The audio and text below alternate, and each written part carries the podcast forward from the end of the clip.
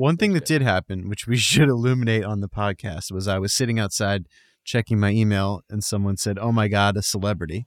So that, and and he smiled, and he smiled. He said, "It's really you," and I said, "I don't know what you're talking about." You should have signed his forehead with a sharpie. You don't keep a sharpie in your pocket for all the celebrity uh, engagements you do. He now? looked at me, and I just said, "Brought to you by Tech GC." We're brought to you by Tech Yeah. That's gonna be We- my new greeting. I was going to say we just missed a huge opportunity at that conference. So the next one, the next one, everyone we meet after the conversation, brought to you by TechGC. That's right. That's right. Hey, man, it's Yeah. good seeing you again, John. I really like what you're doing at your new place. Take care. Brought to you by Tech GC. we got to use that weird voice. we man. should. Yeah. Speaking of Tech GC, like, isn't there a conference this week? Yeah. End of the week, uh, another conference that they do, which is awesome. This one is in San Francisco, but they do a bunch of these things. Um, obviously, we're it's cool that all of this stuff know. is happening in person. yeah, they're doing both in person, hybrid, also. First of all, I love the idea of choice because it empowers lots of people to participate in things they couldn't if they had to travel, particularly if their companies don't have the budget. So love that. And um, second of all, I think it's cool that people are seeing each other, man. I, I I did I miss human contact, man. I really did, and I didn't realize how much I was lacking it till we sort of like got it together here and started seeing each other again. It was really great. We had a, a session, a roundtable the day before with uh, a bunch of our you know, colleagues and friends and new ones that came to and joined that. It was really great to see everybody and get the ideas on the table and get back to kind of like trying to solve problems together. It was awesome. Yeah, it was good times, man. Well, we got a super special guest today. Um, my colleague and friend Andrew um, Howard, who I work with at Meta, and um, you know, when I was interviewing for my job, uh, for for my job here at at Meta, um, it's funny how I say here, but I'm in my basement anyway. for my job at Meta, um, you know, I knew Andrew and I would be working closely together, um, and his name came up in a bunch of discussions I had with different folks. And so towards the end of my interview process, I was like, well, listen, I got to go meet Andrew. Like, it sounds like we're to do a lot together. And I want to make sure, like, you know, we gel and we vibe. And I remember I was in Key West, or no, I was in Islamorada Key with my girlfriend, my dog, who is insane right now under my desk here. Um, and uh, I took a I, I, I, I took a call with Andrew, and I was like literally just like walking down the beach. So it's like weirdly like a romantic setting, and um and we met for the first time on a call. And dude, I was so impressed by with like how smart he is, and and just sort of his demeanor is so calm. Andy, like he's very steady, um, but like he rumbles the room with his thoughts. Like he's really sharp, and um, he's got a, a team here at at Meta that is like, when I tell you bright stars, man, there's there's a couple people on his team that are like luminary level thinkers when it comes to to our profession and to the work we do. And uh, you know, he he undertakes every day the difficult task of of enabling people who are sort of like moonshotters every day. Like that's hard, man. And I watch him do it with a pretty steady hand, and I've learned a lot from him being able to work close with, closely with him. And we've been talking about getting him on the podcast since since I joined the company, and finally we're able to make this happen. So I'm super excited, man. I love his uh, his take on enabling others, enabling the team around him. Yeah. It's uh, it takes a special kind of leader to Yeah. to like dive headfirst into filling the gaps uh, on the team with you know people that are really really good at what they do and you know totally totally um, awesome person and and uh, excited He's to hear what he has to say. He's got Phil Jackson energy. Like you Yeah. know, like I was just Phil thinking Jackson that. energy. Yeah, like Phil Jackson energy. For those of y'all who don't know who Phil Jackson is, he's the legendary former head coach of the Chicago Bulls, who had to coach Michael Jordan and Scottie Pippen and Dennis Rodman. Then he went to the Lakers and had to coach Kobe and Shaq and coached all those guys into high performing championship teams, um, and had an illustrious career. Like Andrew's kind of like that. He's got like a bench of Kobe's and Jordans, and and he just lets them do their Kobe and Jordan shit, but gives them enough structure, enough sort of like uh, It's a guidance. huge compliment. I mean, yeah, I'm gonna plug Twelve Rings again, which is Phil Jackson's book. It's so good. yeah, yeah, yeah, yeah. Big Phil. All man. We right. should- anyway, all right. Let's get Andrew on here. Let's do the thing, and uh, let's go for it. There we go. Uh, here we are. We are here. Welcome, Andrew. How's it going? It's going well. How are you guys? I'm doing well. I'm doing well. Um, we got a lot to talk about, and um, Andy, uh, I feel like we haven't recorded an episode in weeks, so I bet you we're a little rusty, but we'll get through this. It's not going to be too bad. Um, but I get the privilege, and I'm lucky enough to work with Andrew every day, so I I know him really well. And uh, when Andy, when you and I were talking pre-production this season, I was like, we got to get Andrew on. He's one of the most interesting people I know in the ad tech business, knows it in and out. I, I, I know very few people who can talk about the stack, not just meta stack, but just the stack at large, the programmatic stack more broadly um, for ads than Andrew. And he's been in the trenches a long time. But before we get into all that cool ad tech privacy stuff, Andrew, I got to ask you a question that I've actually never asked you. And I'm just, I was looking through your bio today. I was like, how the hell have we never talked about this? You have a bachelor's degree in geography. I do. Please, please explain. Elaborate.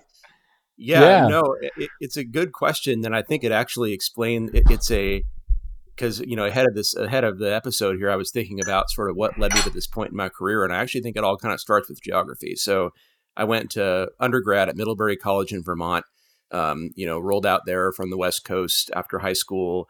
Really didn't have any set idea as to what I wanted to study. I mean, I don't think most people do when they start undergrad. And I, you know, assumed it may be English or history or something like that because I've always enjoyed that kind of stuff. But then I stumbled across geography. And what really intrigued me about geography is it's like the ultimate sort of mix of different disciplines, right? The whole thing is intersection. It's economics intersected with history, intersected with sociology. It's, you know, both physical geography, right? Which is like, you know, surveying and map making plus human geography why people move certain places and when and what what about you know sense of place and that sort of thing. And it just really captured me and i dove headfirst into it pretty early in college and really sort of uh, you know went head over heels for it. Um, and and i think you know getting to do everything from actually making physical maps right and working on like large format map making and that sort of thing and GIS, geographic information systems, all that stuff, but but also, um, you know, just looking at sort of the more human side of it too. Um, it was fascinating, and and I think you know ultimately that sort of mix of disciplines and mix of sort of threads is is what led me to you know sort of where I am today in my career in a, in a roundabout kind of way. So it's like, man, I got to tell you, like when I think about studying geography, I think about that like the teacher would come in when I was in like fifth grade with like a map of the United States and be like, you fill in as many state names as you can, you know, and if you get, you know, 70% of them or more, you pass or whatever kind of thing. But it sounds yeah. like, like geography is like, obviously when you study this in college, it's going to be more sophisticated, but more importantly, like there's like a cartographic component to it. Like I didn't realize like the map making and not just the making of like drawing a map, but like all of the like, humanity that goes into the idea of map making just seems in, hearing you talk about it just sounds intriguing sounds interesting as shit it is. It's, it's, also it's also the encoding of power too right? Like the drawing exactly that's what i mean exactly. is a is an exercise in in sort of you know claiming or sort of uh, articulating power. Um, and also the study of people we did a really fascinating project once about the sort of process of people's the mental maps they if you ask people to draw maps of things the way that they draw those maps, like their town, their neighborhood, whatever it might be, the way they how they draw that, the what what reveals about them as people, and sort of what it reveals about their you know their biases, their uh, you know their beliefs. It's super fascinating. Um, it was also really humbling too because we had this legendary professor Bob Churchill um, who taught a lot of the actual cartography and GIS stuff, and he was um, you know a hard ass in the best possible way. Um, and we would have every Friday morning in his classes, we'd have a critique where you bring your map you made that week. It goes up on the screen, and you have the conversation, uh, you know, about sort of the, the what whether how the assignment went and, and sort of the evaluation. And we would all just get reamed up there, right? He would he was ruthless, but um, learning to get that kind of feedback and take it and then use it to make yourself better. I mean, that is a lesson that I've carried every single day since. Um, you know, it's this a, is Andy's. It, uh, this is Andrew's soft way, Andy, of saying that I'm a dickhead in meetings. his cartography, his cartography professor prepared him for the. That's for right. it was all in preparation for. for I have a question meetings. about I have a question, Andrew, about the professor. What did you think was his like uh logic for doing that? What did he want to get out of the students? Because it sounds like somebody that has a plan, you know, a bigger plan for what they're trying to get. Yeah, and and you know he Bob was he actually passed away my senior year um, of college. Oh, uh, he was a mentor and and uh, he, and and he, he had a brief and, and battle with pancreatic cancer and passed away. Um, and you know we, we there was a lot of uh, a reflection and introspection back on that exact question, Andy. Right? I remember at the end of college and. The, the belief was his belief was that we were all way more capable than we realized of achieving amazing things, and he just wanted to push us to get us to that point. Um, and you know, I think he his belief in our own abilities and our own uh, sort of way of being able to do things was far surpassed uh, our, our, own. So he, it was his role to push us to that level um, and then realize what lies beyond that threshold. So again, talk about lessons that carry forward in life. Um, yeah. You know, just what what exists right past the edge of, of, what you think is maybe too hard or not possible, um, and getting you know how to get to that point. How do you like put that like how do you like put that into you both of this for both of you? How do you like give that back to your teams now? For me, it, it's a lot about sort of it's a lot about sort of balancing autonomy with support. Um, so being able to uh, you know give my teams the room that they need to do really great work and to feel like they've got a lot of ownership and, and agency over what they're working on, but then having having their back uh, no matter what, right? Having being there to uh, support them or provide air cover whenever they might need it. I think like that that balance and striking that balance is actually sort of at the core of what you know Bob Churchill did for all of us is is, is you know um, you know supporting, teaching, coaching, but then you know giving folks the room to go um, you know go off and do amazing things and and and giving them the belief that they can make that happen for themselves. Yeah i mean watching andrew manage is a really cool phenomenon and part of my job because that's exa- the way you describe your management style is is exactly right like you're a service oriented leader um always looking for ways to enable and facilitate people on your team so that they can do their job but you don't get you know we say something like this in a previous job which is like you know, you can tell people to put their boots on and it's part of the uniform, but you probably shouldn't tell them how to tie their laces, you know? Um, and so like there's a, there's like an approach to like being present and being a manager, but not going so far as to like um, kill agency and kill creativity and stifle people's ability to give you feedback about maybe ways that they could do their own jobs better. And so striking that balance, in my opinion, is more art than science. It's hard to measure, like performance wise, as a manager. I don't know how to measure that in another manager, other than in the results and feedback from their, you know, the people they manage. And so um, I've learned a lot from you in in that regard. It's just as far as being as service oriented as you can while providing meaningful feedback, making hard decisions when you have to, um, and giving tough feedback sometimes, which is all part of the gig. I've learned um, a lot from being a parent. It's it's not it's not like you don't ma- manage a team like you do your kids, but like the, just as you said, Pedro, that like let me help you, but I can not I can't do it all for you. you. You reach certain age thresholds and like you're detracting from them by tying their shoes. Exactly. They need to learn yeah. how to tie their shoes. And and obviously we're talking about different things with grown-ups and, and in their yeah. jobs, but like putting them in positions to succeed and kind of like I had bosses that wouldn't bring me in the room that would yeah. you know take the information and then go into the room. They might give you credit for it or they might not but still that next step is no they're in the room. We're they're, they're having the conversation with everybody. Yeah. so it's good stuff. Yeah I, you know it's talking about tying shoes and boots i very clearly remember the day i learned how to tie my shoes. Do you guys remember that day? I very vividly no. remember it. I don't know why either. I was there with my mom. I lived on a farm when i was a little kid. We're on the farm and my shoes were always a mess and my mom got frustrated because she had to keep tying my shoes. And she said, You're going to learn right now. And I can't repeat it because it was in Spanish and I just sound like a goofball. But she sang this little song about a rabbit while she tied my shoe. And to this day, I'm 41 years old. When I tie my boots or I tie like a really, like I sing this stupid ass song, song to myself. Yeah. I'm singing the song. And like, yo, shout out to my mom for making a number one hit in my brain because like that's like, you know, if I had to sing a song to save my life and I couldn't get a word wrong, it'd probably be that. But yeah, I mean, I agree with you guys. Like, eh, there's a teaching component, but there's also which is like learn how to tie your shoes. But the, the other, especially when you're dealing with the caliber of people that we deal with in the privacy world, like let me bring this towards privacy, like people who do the work that we do, whether it's lawyers or policy folks or comms folks, um, or uh, you know everybody in between engineering.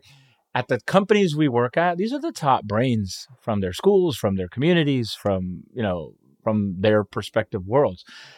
Teaching to really smart people, in my experience, is really hard. Um, it's it's really hard, and just knowing how to balance, especially as a manager, when you want to teach and pass on wisdom or knowledge or experience, I find it to be trickier with like super high performing people than with people that need a lot more development. Um, interested in you guys' reactions to that. I think that's. I, th- I think I've experienced the same, and I, I agree. And I'm going to bring it back to, to Bob Churchill for just a second because I think there's another parallel here, which is a lot of the assignments he gave, right? A lot of the directions he gave were purposefully vague, right, or or purposefully sort of incomplete, um, because again, the idea was to force us to go learn some new technique or new technology or go discover it on our own. Uh, in other words, and I think that that is, you know, back to the realm of privacy, right, and, and the issues we deal with in privacy, so much of what we work on day to day also has sort of an incomplete playbook or an incomplete rule book. We're making a lot of this as we go. We're setting a lot of precedent. Um, we're doing a lot of things for the first time as we grapple with all sorts of new and interesting kinds of data use. So I, I think there's a another parallel there, and I think again, Pedro, to your point, it, it just underscores the importance of, of balancing support, but also pushing folks to be ambitious and and sort of lean into that that edge that we all exist on, trying to do our jobs every day. Yeah, I think that's right. I really I want to dive into at. Go ahead, Andy. Go ahead. I was just going to say quickly, Pedro. I think it's it's like tricky to think when you have smart people around you, and you want to enable their really good ideas. Um, sometimes people are full of ideas, and they're really really smart but they they haven't um, thought about the best way to communicate them or the best way to deliver them or like thought three steps down the road so that can be a place where sometimes i feel like i can help them if i have or the or vice versa um, i do feel like you can help people that um, have a lot of ideas and they're, and they're really really smart and uh, need like just another set of ears or eyes on execution. I think that's right, man. Um, it, it, net net here is like leading smart people is rewarding, but it's hard as shit. Um, yeah. uh, and uh, yeah, so it's one of the great challenges of my career. It's just like figuring out how to like maximize people's uh, potential and and give them interesting things to work on that is going to get the coolest work product. It's just hard, um, but it's a fun. It's a fun. It's a fun thing. It's a fun thing to undertake. Um, I really want to get into Andrew's brain on ads shit um, because it's a it's full of interesting stuff. But before we do that, I've got one more sort of like history or Andrew's career history question, which is you spent a lot of years at Microsoft and you were in comms and you were there during the uh, the Ballmer era, if I right, yeah. like yeah. Steve, the Steve Ballmer. What the hell was that like? so it was, it was, it was really, it was a really rewarding and, and formative time for me in my career because I got to work with truly amazing people. Right, so I was in a group that was then called Trustworthy Computing, which was privacy, cybersecurity, like reliability, all that kind of stuff bound into one. And this is before a lot of this stuff was cute, right? Like now it's like the, the everybody wants so. to do this. This was this the era. Remember, like the internet worm viruses, like Zotob and Blaster. Like, and do you remember Blaster and Zotob? like it was yesterday. We had we had pagers. We had we had like an incident. You had a pager. Room. Hold on. We had on, pagers. No. It was it was awesome. Um, and and I got to work on on sort of public affairs and comms um, with some great people. So Peter Cullen, Brendan Lynch on the privacy side. You know, really amazing folks in our industry who have have you know incredible perspective and have done really really amazing things and you know, getting to at that point work closely with them and work to tell the story of of you know privacy, especially so early in it, its sort of uh, development, um, yeah. was really rewarding. Getting to travel with them and and you know have have conversations with stakeholders and press and others to um, kind of dig into some of these issues in some cases for the first time. Uh, it, it was awesome, and and I think that the uh, it, it, it, was it was a you know it's one of those inflection point moments within a company, and I think that it was it was the er, sort of the earlier days of sort of that shift from a pure focus on cybersecurity more toward data privacy as well as as a business and and societal and policy consideration and and and getting to be part of that was was was awesome. And largely again because of the I mean couldn't couldn't have hoped for a better group of colleagues uh, to work with on that stuff. And and you know Microsoft also then and now is a you know great place to work and a really sort of principles mission driven company and, and has deep roots in the Pacific Northwest where I'm I'm from and was working at that point and it was you know it was a it was a real dream uh, for me to you know Seattle kid uh, getting to to work at Microsoft was was was awesome.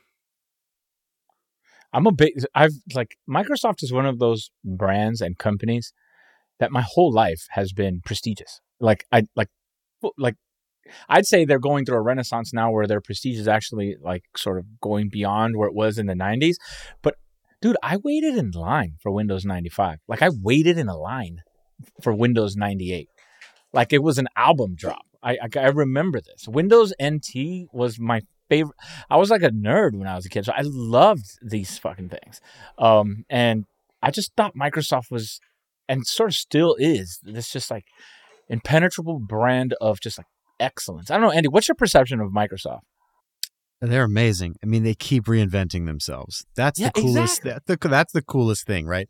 There aren't that many brands that you can say like went through incredibly high growth, where what was it like executive assistants made a million dollars or whatever like yeah. incredibly rapid growth and then uh, uh, a period of of like a lot of market a lot of people coming into the market and challenging them and then another period of intense rapid growth like that's that's just very rare yeah i think so yeah, and, and watching my what Mike, go ahead andrew go ahead no, I say also just the, the breadth in lines of business too right? Every, everything from you know yeah. consumer when I was there, like boxed software, like like going to buy a Microsoft yeah. Office at Costco, right? Like box software um, to you know nascent, you know Azure sort of fired up as I was as I was leaving, you know nascent cloud stuff. Uh, you know, SharePoint project, you know, like some of these, you know, nooks and crannies of the business, right? I mean, there's there's very few similar similar companies in our industry that have that sort of bench strength, right? In terms of, of the ways in which they they make money and the services they offer across consumer enterprise, everything I, in between. That was I think me, you can only think of a couple privacy questions were diverse too. I think you can only think of a couple, Andrew, that are comparable, like like uh, AWS and, and Amazon, you know, or or Google or um or Apple. But I, I mean, that's almost it that have done that many Salesforce maybe that have done that many different things and continue to reinvent and succeed. It's crazy. We haven't impressive. even said like Xbox. You know what I mean? Like no, like, like micro. this is also like ten like, years, like, 10 plus years ago too. Like you know what I mean? Like like Microsoft yeah. is. Uh, you know, I, I hear what you're saying, Andy, and I think like probably the closest company to like Microsoft's ability to transform itself to me is probably Apple. Like you know, like Apple is like they went from like personal computer, you know, whatever, to the phone. Um, and they're sort of still in a phone era. However, they're transitioning to a services company. They're a media company. They're doing all this shit like iTunes. And when iTunes saw the end of the line, they transitioned to Apple Music, and like they they they've really been able to survive. Microsoft does the same thing. An example is like a mulligan, like um, what's it called? Skype. Like they buy Skype and sort of it dies, but not really. It emerges from the ashes like a phoenix as like Teams, right? everything they learned from Skype is now Teams, which is a robust like enterprise messaging shit. I mean, yeah. I think we support it on the portal now, Andy. Like, I mean, just Teams has just come so so far so fast, right? In a super competitive market where you have other solutions like Slack, which is, you know, obviously uh, and Facebook has its own solution. Like all these, there's all this competition, and they still went in there and, and took a big chunk of the business. And, and lastly, I'll say when you look at the Office suite, I mean, what Google has done with Google Docs and Google Drive, I think is a miracle, and I'm a big fan. But how Microsoft has transformed their enterprise software to do all of this stuff is also amazing. Um, and just with like a super hyper focus on two things, I think. Like, tr- I don't know what Microsoft jargon is, but it's like trust, security, and privacy. I guess it's three things. But like, you sort of just have this innate trust for Microsoft products. I do. And it's probably misplaced, but I have it. And I'm sure millions of people have it. Yeah. I'm they hired they hired um, Julie Brill. Right, yeah, well, there's, the FTC. There's that. Like the proof's in the pudding. Yep. Like you hire a serious person yep. to run a serious privacy program, and and you get serious results. Yeah, yeah, that's that's a that's a good point. Julie's great, by the way, um, and and is rocking it out there. But okay, Microsoft Big Blue, shout out to them and and all the cool shit. I read something yesterday that like Azure is on like a tear against AWS right now, um, and just ripping, um, which is cool. Anyway, all right, let's talk a little bit about ads stuff. So you've been at Meta. You're, how long have you been at Meta? Nine years? A uh, little over eight or nine. Eight. Eight. So eight years. What percent? So we have this metric inside the company, Andy, um, where like you can go to our like internal people page. It's kind of like an internal Facebook, and it'll tell you you've been here longer than X amount of percent of people, right? Like you're ten years longer. Mine is already above sixty-seven percent. I've been here two years, a little under two years. Andrew, you must be 99.9%. I'm hovering around 90, 98, I think, is somewhere some, somewhere in that neighborhood. Um, it's it's up there. Andrew's been here longer than 98% of the people who work here, Andy. That's an insane statistic to me. Yeah. yeah. yeah. and you've done all the things. You were here. What was your so your first? I, I don't know. Was was Cambridge Analytica the first big, huge bump, or was there something before? I mean, that was probably so. Yeah, I mean, I joined in 2014. Um, mm-hmm. so eh, you know, er, early days um, was was pretty. Um, you know, by by today's standards, certainly um, fewer issues and fewer sort of higher profile. Um, you know, us being in sort of a higher profile position in a lot of these conversations, and then you know, mm-hmm. as time wore on, 2016 onward, um, you know, we saw the landscape shift a bit, definitely. Yeah. Seems like there was a focus on M and A at that time. Like so, when I joined DataXu, the ad tech company, we were we were buying inventory from FBX, and then all of a sudden there was M and A, not just at Facebook, but M and A happening in the space in general. And now it seems like, for a variety of policy reasons, it's harder for certain companies to make purchases now. Yeah, I mean, look, the comp. I, am not a competition lawyer, but like the competition scrutiny is through the roof against all tech right now, right? Like, you know, we're all in the. Yeah, I don't want to use the word crosshairs, but we're all the the the light is being shined, and folks are looking at these transactions really closely, and I think rightfully so. Whatever, man. Like it makes sense. Too much consolidation in any industry is not a good thing, and there's plenty of evidence to prove that. All that being said, uh, I you know I think some consolidation makes sense, and um and some companies can do better for consumers by joining forces and there's a long history of that too. I mean look at look at what salesforce and slack are doing right now. Nobody would argue that that's bad for business. I mean well maybe i guess somebody could argue that. But like just looking at it from a like results perspective i think it's an amazing acquisition and and i'm watching both brands be able to serve their customers better. So it competition stuff is tricky man. What percentage of the privacy policy issues that you both face i guess i was sorry, let me rephrase that.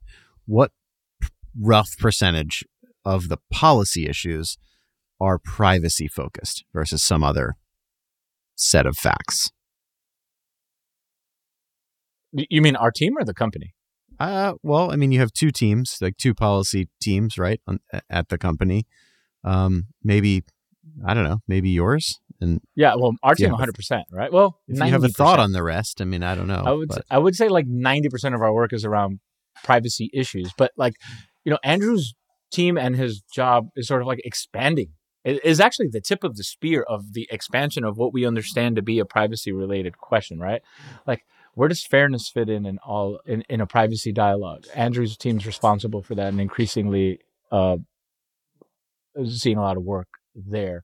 I don't know, Andrew. What do you, what would you say? Like, do you are you watching? Are you are you seeing privacy be the driver of a lot of our work over time, being that you've been here so long, or is it sort of like diminishing as a let me say it, let me say it a different way is the pie of issues where maybe seven of the slices were privacy seven or eight years ago for a team like ours? Is it just growing and it's still seven, but the slices are bigger and the eighth slice, uh, which is not privacy related, is just more stuff? Or are other things eating away at eating away? Take like just pulling harder than privacy is and focusing our energy in that direction. Like, what, what do you see happening? It's a really good question. I, I think looking, I asked it really thinking, badly. Thinking, thinking back to, uh, thinking thinking back to 2014 2015 right you know start of my my time at meta um you know privacy was certainly if not one of the animating concerns right and I, and I think a lot of people at that point too were especially focused on privacy in terms of like what is the the privacy of the information I share, you know, and, and settings and controls and that sort of thing. And then I think over time, a lot of that has evolved into privacy through the lens of you know how data is used to personalize somebody's experience um, across the service. And what I think has happened now is I still think privacy is an animating concern, but I also think it's become really a, a sort of a crucible in which a bunch of other issues now intersect. Um, so whether that's fairness, civil rights, competition, the list goes on. So I think people have now sort of both a wider awareness of, of probably data related issues that, that come together but also a vocabulary to bring a lot of those together under different umbrellas. And I think that even if the even if the nomenclature varies a bit, I think privacy is still very much at the core. It's just become this container uh, in in which a lot of other things now enter the conversation and and demand a different kind of focus from from policy teams like ours that are that are working on them to product teams who are, who are building against that that reality. Yeah, what's interesting to me about what you just said is like the way you described the other sort of like uh, complementary areas of interest. Um, they, like if you're looking for a theme between like privacy, competition, civil rights, fairness, you know, to me the themes that uh, intersect all of those are trust, safety, um, uh, control, like uh, equi- equity, right? Like these are the themes that I think like sort of connect the dots between all of these and I could see a future where, you know, instead of having like a privacy department or a privacy specific function, it's broader. That and privacy is one component of it. But I don't know. I mean, I just I, I don't think we can build like independent pillars for all of this and maintain sustainable businesses. And I mean that across industries, right? Like we can't have a hundred thousand people working on privacy, trust, like separately. So 500,000 people working on all this stuff at one company. That's not going to work. So I, I, just don't know. Andy, at a small shop, all of these themes come up at your place for sure. And you guys don't have, you know, me and Andrew have a team of 20 people. Like you don't have that. So how do you tackle this, man? Like how do you do it? Um, I, I think we have fewer vectors of consideration, to be totally honest. Like, we have fewer people, we have a smaller service. And Pedro, you've made the point a couple times, um, which is totally, totally interesting and makes sense. Like, if something doesn't work or harms even the tiniest slice of your user base, that's a massive number of people. And as a B2B solution, I don't have those same concerns. So B2C, B2B is a little bit different. Now we have a B2C component though in in the sense that a gift gets sent to a recipient and that recipient may be receiving a gift in a B2B context, but they're still a consumer.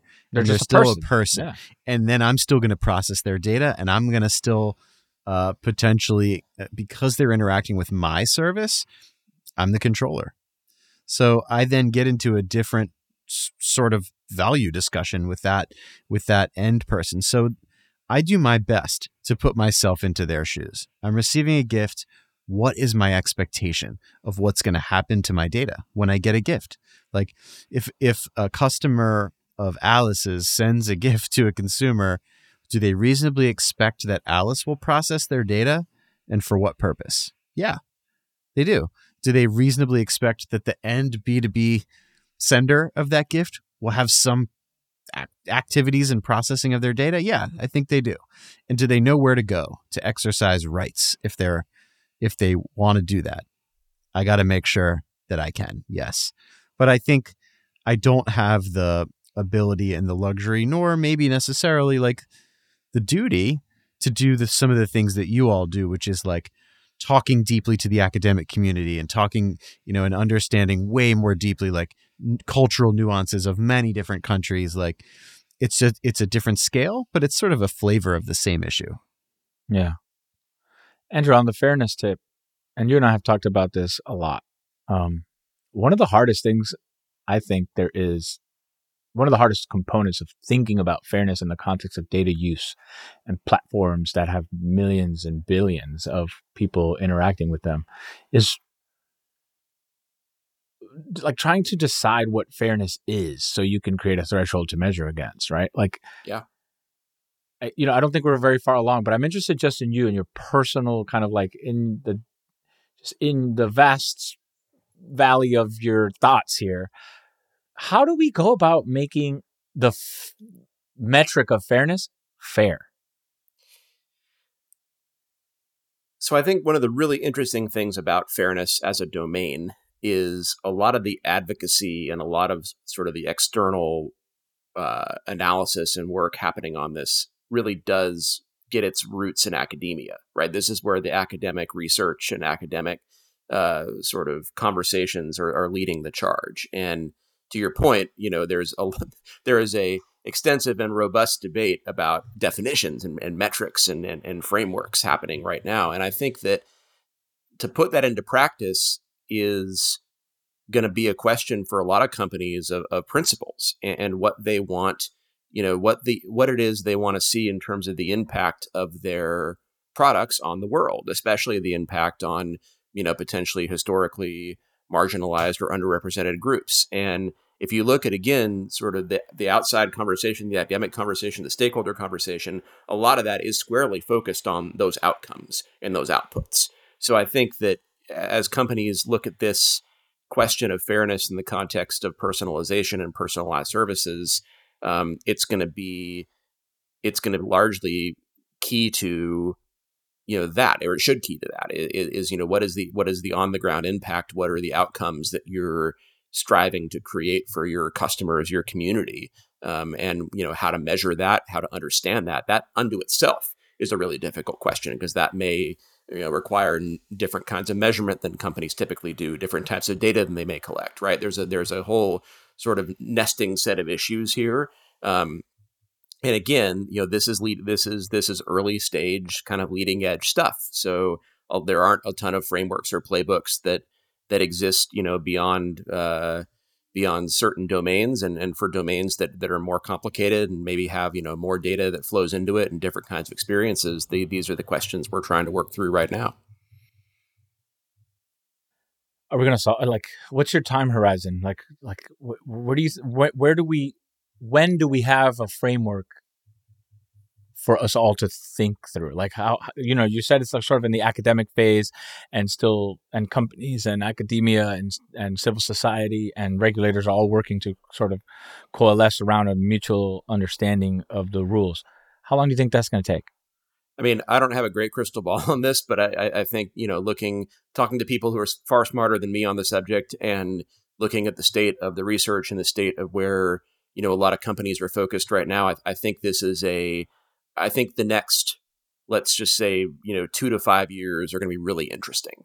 Uh, not necessarily in terms of having all the answers, but I think a lot of the the scaffolding is going to come together in that time, and I think that there's going to be certainly you know plenty of proposals or ideas that get thrown out there on the table for hopefully reaction because I think this is one place too where really and truly no one company or no one stakeholder group or anybody else regulator may has has all the answers.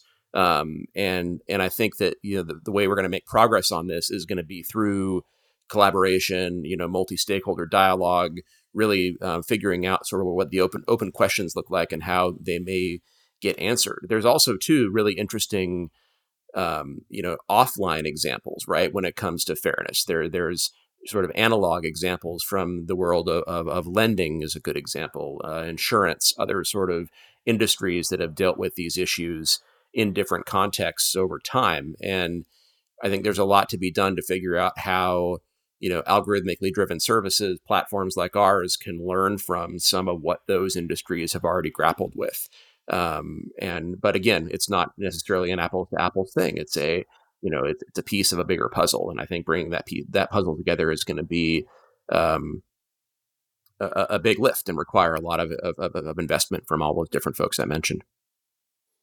One of the great parts of watching you work and watching you work with uh, with other partners of ours like Roy Austin on the civil who runs our civil rights team is like like the inclusive approach to these dialogues.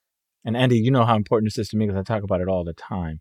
But I think like at least here at Meta, but I, I see other companies doing it too, and it's important which is to have inclusive conversations about these things. Because the we might come to some framework in two to five years as andrew mentioned and that's possible. But making sure that that framework is durable and is also equitable and fair for the people who never have a seat in these rooms um, uh, who might be most impacted by the decisions being made about how this is all going to work um, is going to be really important. And um, you know watching you andrew and your team and, and other folks have these dialogue sessions with stakeholders who have the expertise and always have had it, but just have never been invited to the table has been like over the last couple years, just something amazing for me to experience and watch. And I'm very grateful to you and Roy for being the, you know, approaching it that way. Yeah, it's been really rewarding. And I think, to be clear, Roy also falls squarely under that category I mentioned earlier of people smarter than me. Like that's uh, getting yeah, to work well, with Roy is a, is a huge privilege. And I learn, you know, a lot from him every sure. time we work together. And but I think to your point too, Pedro, like it goes back to something that you know I really learned from Peter Cullen and Brendan Lynch at Microsoft, which is just the power of of sitting down with folks and and and you know having a a you know a, a big table um, for folks to to to have a dialogue, and even when there's disagreement or misalignment, you know, bringing bringing folks together to hash it out and, and you know the power of, of, of presence and, and, and inviting people into that conversation and making that you know widening that aperture um, that's something that I, I push my team on. And I think, you know, again, it's, it's the only way that we're going to make the kind of progress that I think we all want to make on these really difficult, sometimes seemingly intractable issues. That's really yeah, true. And, and, I think, yeah, and just to add, to like put one more underline on that, like symbolic involvement is not that meaningful to me, right? Like inviting somebody just so that they're there means nothing. Um, but actionable in, in engagement, right? Like actually listening, creating uh, results based on the feedback, demonstrating the change.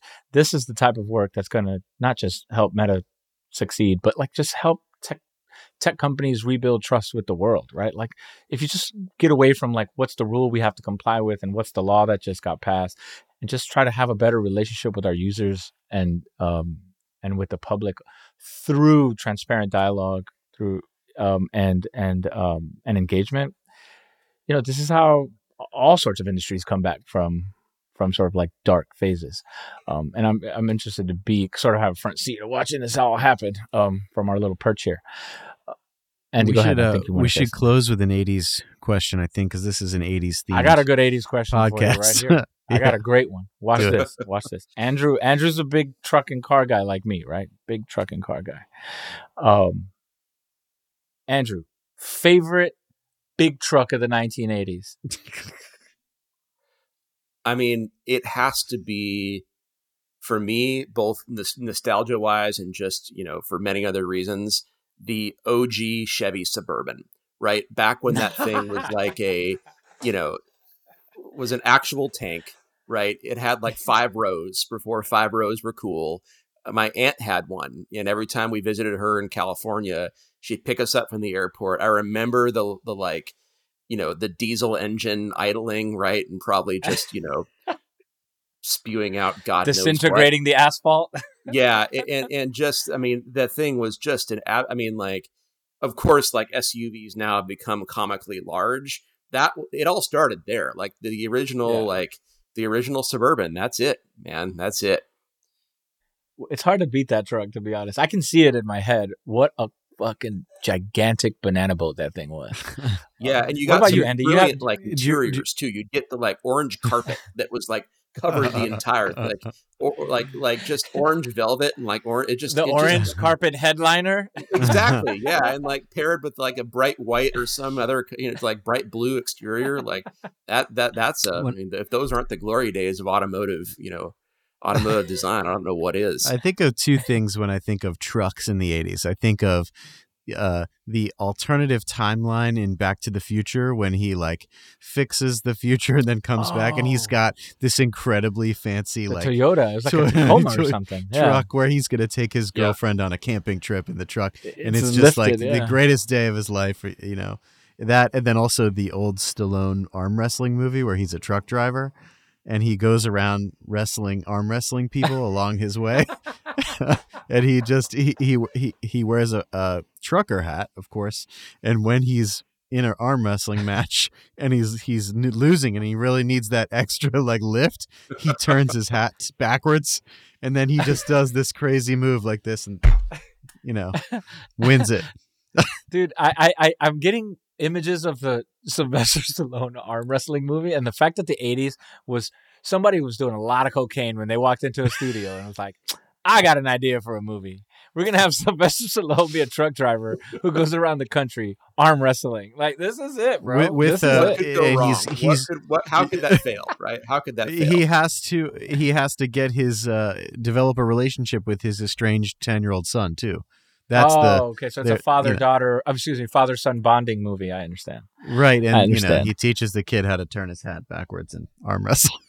well, I'll stick. I, know you went Toyota, Andy. I'll stick with Chevy. Um, like, I guess I I'm thinking like Chevy Silverados of the 1980s were were oh, yeah. really cool. You know, actually, you know what? I'm gonna take it all back. You remember mini trucks when like Isuzu dropped a mini truck. Toyota, I don't remember what these trucks were called, but like Mitsubishi had a mini truck. Mini truck. Toyota had a mini truck. The Ford Ranger obviously was out there. Like all these little trucks just had like a 15 year run, and now nobody makes them. No, nobody makes these fucking things because they were dangerous. They were worthless. They couldn't tow anything. You couldn't put anything in the back of that thing that weighed more than 50 pounds. They didn't have rear seats. I don't even think they had seat belts but damn, they were cool. They and you turned them into lowriders. I noticed I, because my dad, my dad loved these trucks, right? So he, yeah, he uh, had.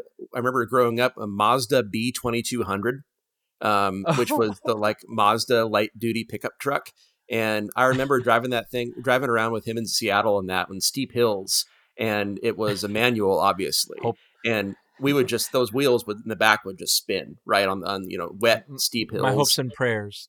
yeah, and one time when I was little, he uh, um, it, like a snowstorm came through Seattle, right? And I was at school, and he came to pick me up at school in that truck, and I went to school on top of a big hill, and I don't know how we made it home in one piece. That was uh, I, I remember every moment of that drive like it was uh, it was yesterday. Harrowing. Were these but, things like uh, front? These things were like front awesome. wheel drive. Like what? What were these things? I, I, I mean, these, these are bad trucks, man.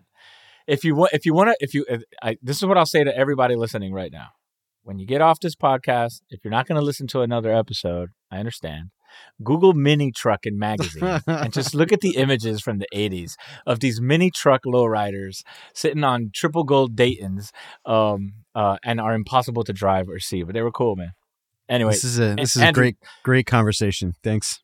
Yeah, Andrew, thanks for hanging out with us, man. I know this is uh this is a lot of hours with me today, but I appreciate it, bro no, my pleasure. This has been this has been a lot of fun. Uh, it was a really awesome conversation, and I I'm honored to be uh, to be on on the on the guest roster of this illustrious podcast. So, uh, shout out to that professor. Shout out to that professor. Yeah, shout out to your professor, and, and all yeah. and all teachers that actually, uh, all teachers that actually like give so much, give so much, and yeah. are the most underpaid profession, and just like I have so much respect for teachers especially those that influence people, you know, years and years and years after they're gone. What was his name? Bob. Bob Churchill. Churchill. Shout Bob out Churchill. to Bob Churchill, the map maker, man. What a legend. Right. Thanks, Andrew. My pleasure. Thank you, guys. Our podcast is presented by TechGC. Click on the link below if you want to become a member.